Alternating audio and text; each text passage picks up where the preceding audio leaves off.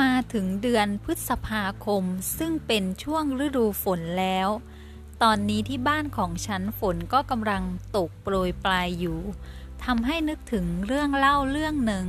ซึ่งเป็นเรื่องของคุณยายท่านหนึ่งที่ชอบทำบุญเข้าวัดฟังธรรมอยู่เป็นประจำ วันหนึ่งคุณยายก็ไปเข้าวัดไปทำบุญทำทานแล้วก็ไปฟังธรรม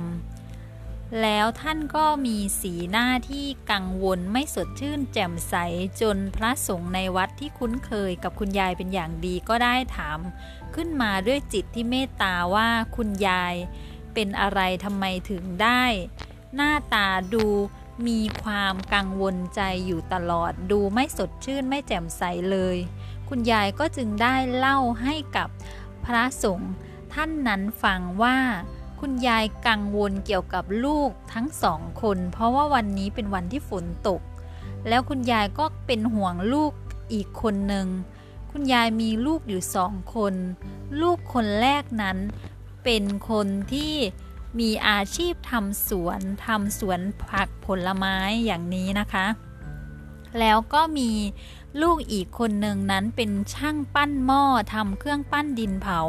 แล้ววันนี้ที่คุณยายเป็นกังวลก็เพราะเป็นห่วงลูกคนที่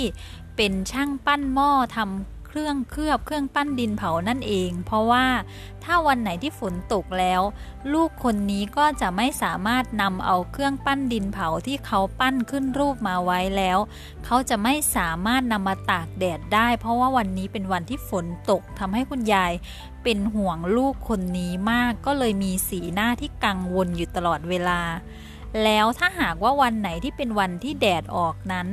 คุณยายก็จะกังวลอีกเหมือนเช่นกัน เพราะอะไรเพราะว่าคุณยายเป็นห่วงลูกอีกคนหนึ่งลูกอีกคนหนึ่งที่มีอาชีพทำสวนผักผลไม้อยู่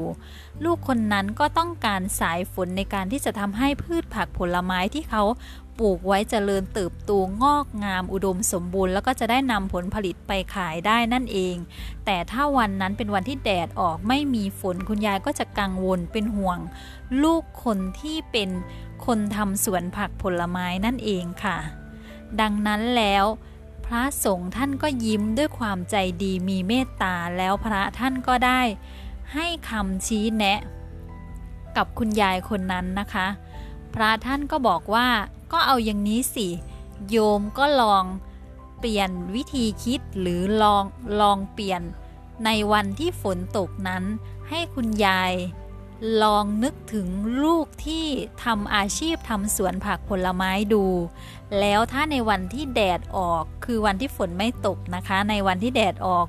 ก็ชี้แนะว่าให้คุณยายนึกถึงลูกคนที่ทำเครื่องปั้นดินเผาที่เขาจะเอา